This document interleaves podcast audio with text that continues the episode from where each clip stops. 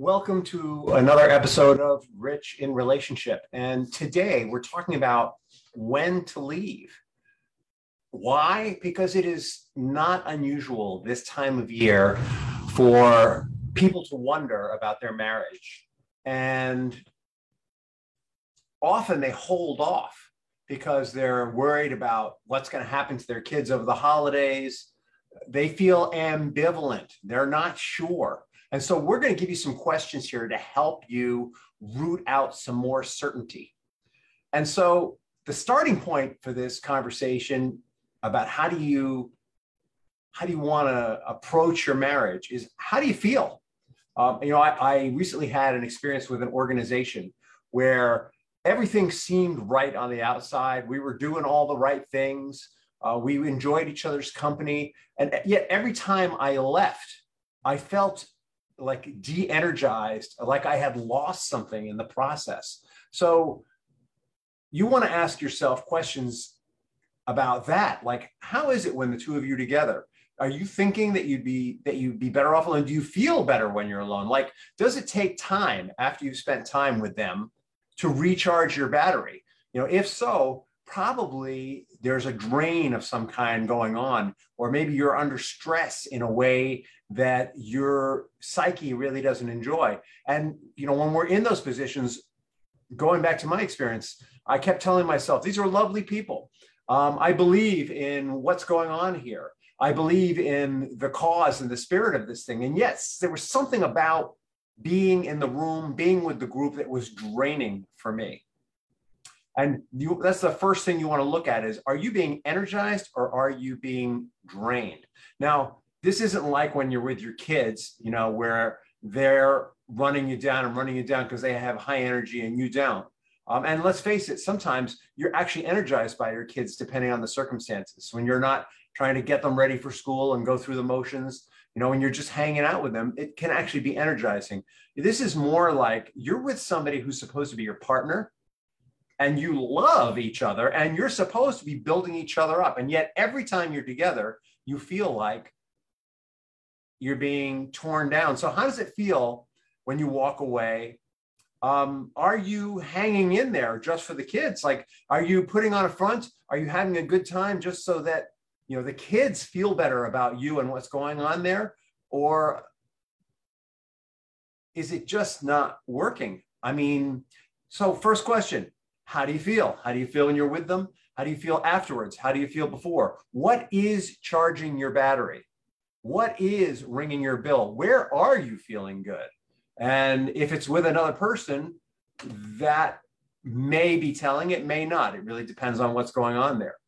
So you're at this point and you've realized, like I did with this organization, that every time you leave, even though there's definitely good moments, even though there's shared values, even though there's a shared goal, afterwards you feel yucky, drained, not right. And you find yourself not looking forward to those meetings.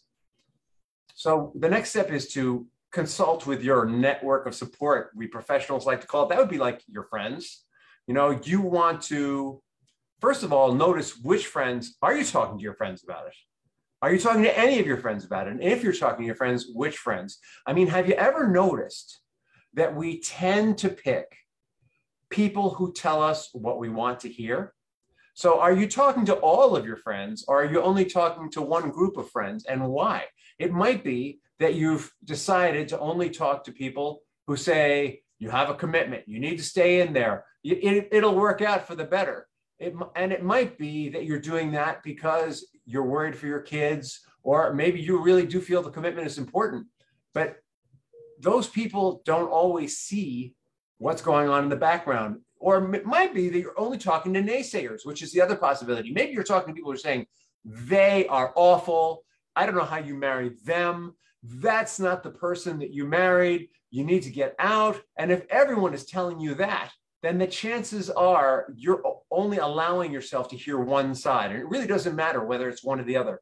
What you want is you want to talk to enough people so that you see both sides, so that you have the people who are telling you, this is just a phase you're going through, or you'll work it out, or, you know, love is a muscle, work at it, it'll get better. And on the other side, the people who are saying this is irrevocable, you know, you're drained every time you go there. It's bad for the kids to see you both so unhappy. You want to hear both sides of it. Why? Because the only way that you're going to feel your way through it is to explore both possibilities. You need to be open to the possibility that it could work. And you need to be open to the possibility that it won't work before you make a decision. You may even want to talk to random strangers. You know, let me go back to my experience with this group. Uh, I was really, really questioning it, and I got on the phone with someone who was involved with a similar group. Um, actually, let me be candid. It was a church. I was I was involved with the church, and I got with involved with someone who was involved with another church, and I talked to him about it. Uh, like a total random stranger, just somebody who I was having a business call with. And it turned out we found out that we have a similar belief system. And so I asked him for my help with it, and he offered it. And he gave me a different slant on it than my friends did. So sometimes if you find a random stranger, someone who's been in a similar position, maybe you meet a random stranger who's been divorced, or maybe you meet a random stranger who worked it through. You know, get their point of view on it. Find out what their circumstances were. Start lining up your apples with their apples and, and seeing how your situations compare and be open to what they have to say to you. So, point one, check your feelings. Point two, check in with your friends. Point point two, point one, uh, make sure that you hear from all your friends, the positives and the negatives. 2.2, random strangers. All right, so now we are at the third part of the experience. So you have checked in with your feelings, you've checked in with your friends, you've checked out both sides, you've talked to random strangers. Now it's time to talk to them, your partner, the person you have the problem with what does that look like? That's really tricky, right? Because you want to make sure that you're not going in with with colored glasses on. These happen to be clear glasses. I should have brought some colored glasses for this, right? Like if you're already sure that it's not going to work and you walk into it with an attitude of this ain't going to work, everything that you hear or see is going to be this ain't working. And that may be okay. But the idea is you want to be as open as possible. Uh, and you don't necessarily have to have made a decision to have this conversation, but you do want to go to them. So I went to someone, uh, the person who was in charge of the organization that I had a problem with, and I had a one to one conversation with him. And this is how it works. First, you lay out what's your experience. You lay out the, the positives and the negatives as you've explored them with these other people. You, excuse me, you lay it out so that um, they can see that you've really looked at both sides and that you're not walking into it loaded for bear. And then don't even, you don't even need to ask them any questions. Allow them to respond. Just allow them to respond. And the words that they use, the way that they respond is going to tell you a lot about where they are and what work you may need to do if you decide to stay, and what work you may need to do if you decide to leave. But guess what? There is going to be a lot of work no matter what. A lot of times when we decide that we're going to get divorced, forget about a lot of times. When I decided to get divorced, I made the decision and I was like, oh, at last, whew, what a relief, I thought. But actually, it was a year, which is not very long, of work and pain and going through feelings and sifting through feelings. So sometimes we make a decision just to get it over with and hope that it's all going to be done. And what happens is the divorce process becomes very contentious and angry because guess what? We're not getting it over with. And a part of us is like, I thought I had this over with. What do you mean I have to have feelings? What do you mean? I just want to get rid of them. They suck and I want to get away from that. It's not the place you want to be when you're decide to step out of a long-term committed relationship. The place that you want to be is I'm in this, I'm doing the work. And I know if I stay, it's going to be work. And I know if I go, it's going to be work. And I am ready. And you, you know, before you make the decision, it might be important to make sure that you are ready, you know, that you've done journaling and you've done writing. So, anyway, don't go in with rose colored glasses, is what I'm telling you. Go in with clear glasses, like I just picked up, and listen to what they have to say they will probably be a little defensive. They will probably say things like, well, it's your decision. They will give you indicators about what you're up against and whether the problem as you identified it, hopefully you identified it with your friends, is reparable or not with this person. And if they don't give you a clear indicator, you may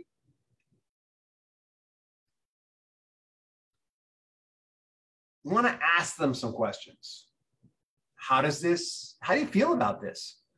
How does this sit with you? What's going on for you? Like it may be that your partner is not someone who shares easily, and you may need to pull it out of them. And so, if you're going to pull it out of them, where you want to go with this is open ended questions. It's really easy to say, well, are you in or are you out? What's it going to be? Right. But they may not know either. They may be just like, chances are they're just like you. They're ambivalent. They've been in pain. They want it to be better. They don't know how to make it better you know, the chances are they're in a very similar place. And so you want to ask them open-ended questions like, well, what has been going on for you? And see what they have to say. And don't just accept the answer.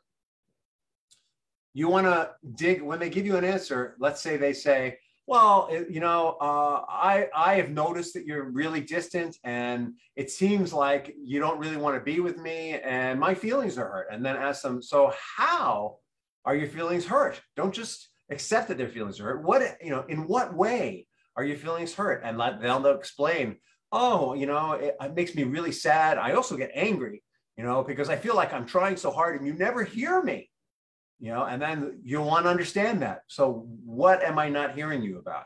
Oh, you know, I've been telling you about how I'm working my ass off to support this family and I feel like nobody's here for me. And, you know, you're always making demands of me that I can't fulfill. And don't let it stop there. Then it's tell me more about the demands that you feel like I can't fulfill. Oh, well, you know, you always want me to be intimate with you and spend time with you in a way that I'm just exhausted when I come from home from work. I can't seem to help you with the kids. Why are you so exhausted?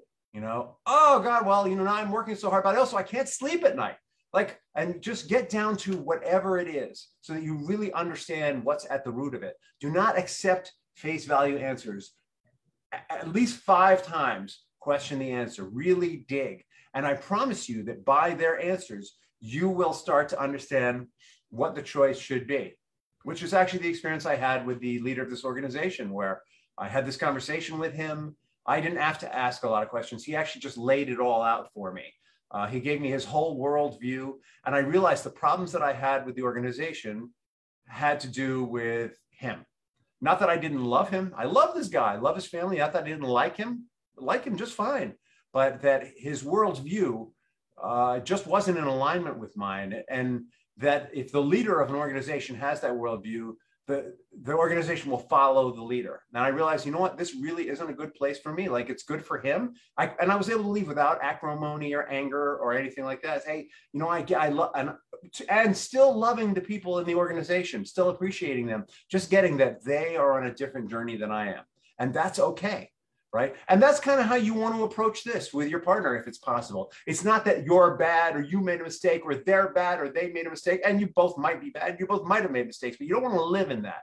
Where you want to live in is where am I going? Where are you going? And are we going there together or are we going there apart? And why are we going there apart? And how are we, if you have kids, how will we do that so that our kids feel loved and supported? So at the end of that conversation, you're going to have a better idea because you have, have gotten to the dirt with them.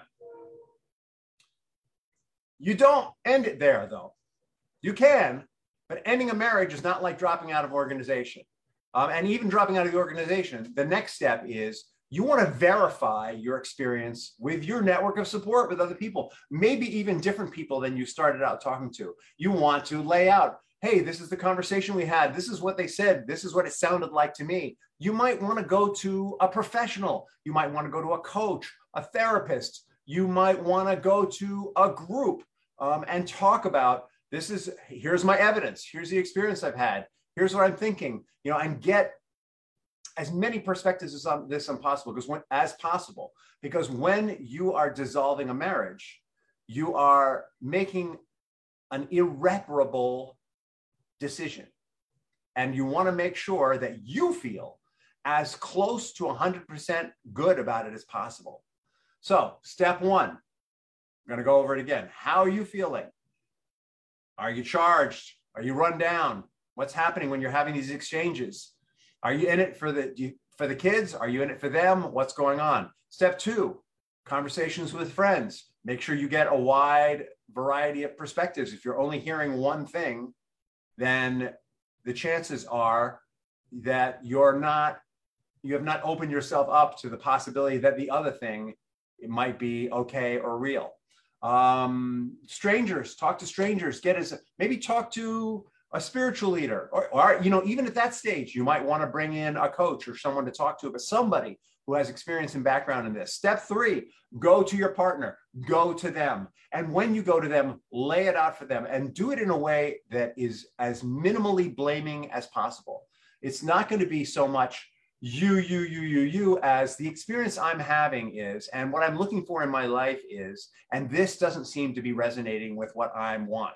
That's how you want to lay it out with them. And you want to uh, allow them to share. And if they don't share, you're going to ask them open ended questions and you're going to ask them at least five times about each thing so you can get down to the real dirt for them.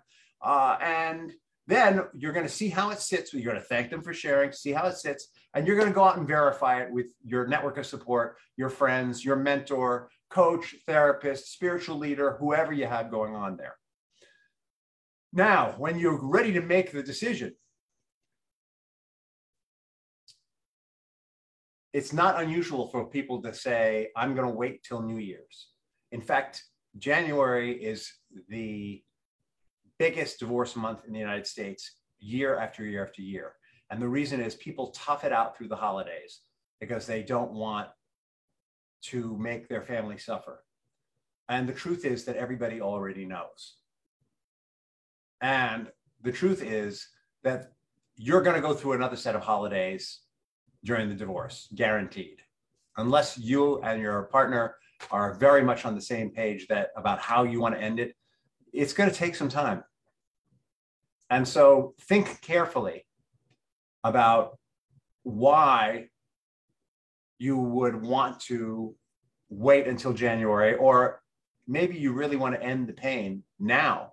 And how could you do it in a way that minimizes the impact on your children, that minimizes the impact on your family if it's something you're going to do now? And so, what I'm telling you is there is no better time than now. And if you're really ready, if you really know that this isn't working, this is the best time. And probably you should sit down and strategize how you're going to do it before you do it. You know, set some goals for what's the how do you want to minimize the impact on your children? How do you want to stay in communication with your partner, soon to be ex-partner? Um, what's the relationship you want to have with them at the end of the divorce? What are the ways that you're willing to communicate? How might you celebrate the holidays uh, as a family? and allow yourselves to have the pain, or maybe you need to separate them separately. Uh, separate them separately, celebrate them separately, uh, strategize, think it through. You know, it's what where we're not going is I'm going to get it over with. I'm just going to pull the trigger and then it'll be done because it's never just done.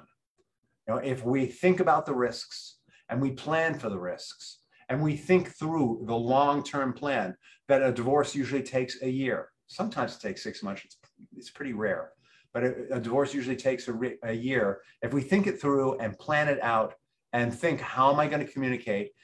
If uh, probably before you even pull the trigger, actually, probably before you even make the decision, the next step would be to talk to an attorney and get their take on it. Should you wait till January and why? Uh, you know, what are the risks in terms of assets? You know, so I, I sometimes forget about them, but you're not going to get divorced without one, most likely. So, probably the final step and part of strategizing is going to be to get with divorce professionals and lean into their experience uh, and follow their advice. Uh, so, I know this isn't much of a happy holidays message, but I remember toughing it out through the holidays, waiting for uh, that that late winter opportunity to get out. And I remember how I didn't get out. And we went through, I remember going through Thanksgiving the next year by myself. Right? So I waited all the way till I think it was like February before I filed for divorce. Um, because by the time January got there, I thought maybe it's, you know, the holidays seemed to be okay. Maybe it's all right, but it, it wasn't. By February, I was, I was like, oh my God, why did I wait? And then we went through the whole holidays getting divorced anyway. Uh, and I spent uh, Thanksgiving on my own. Um, my kids went to my in-laws with my ex, now ex, and uh, I think Christmas we cut up. Uh, one of us had Christmas Eve, the other one had Christmas Day. You know, and so and you could, you know, the thing is, you don't have to wait. You can do that now, right? Like it doesn't. You don't have to keep suffering. You don't have to keep suffering. Pain is part of life. Suffering is optional. All right. Thank you so much. Um, please reach out to me if you have any questions, uh, direct message me. You can schedule a complimentary call with me through bit.ly forward slash capital R and then lowercase ich one to one. That's rich one to one. And it's a one to one because it's just the two of us talking. It's not a, it's, it's, it's an opportunity for you to figure out what your next steps are, get some clarity, on your life. And I give out these calls because I've been there and I remember not having those calls and wishing that I had. Have a fabulous tomorrow.